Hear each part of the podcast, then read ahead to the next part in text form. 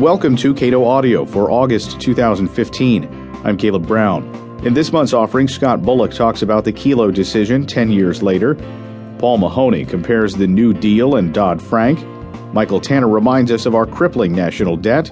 And Trevor Thrall and Erik Goepner evaluate millennials' opinions on foreign policy. First up, this month's Cato Roundtable.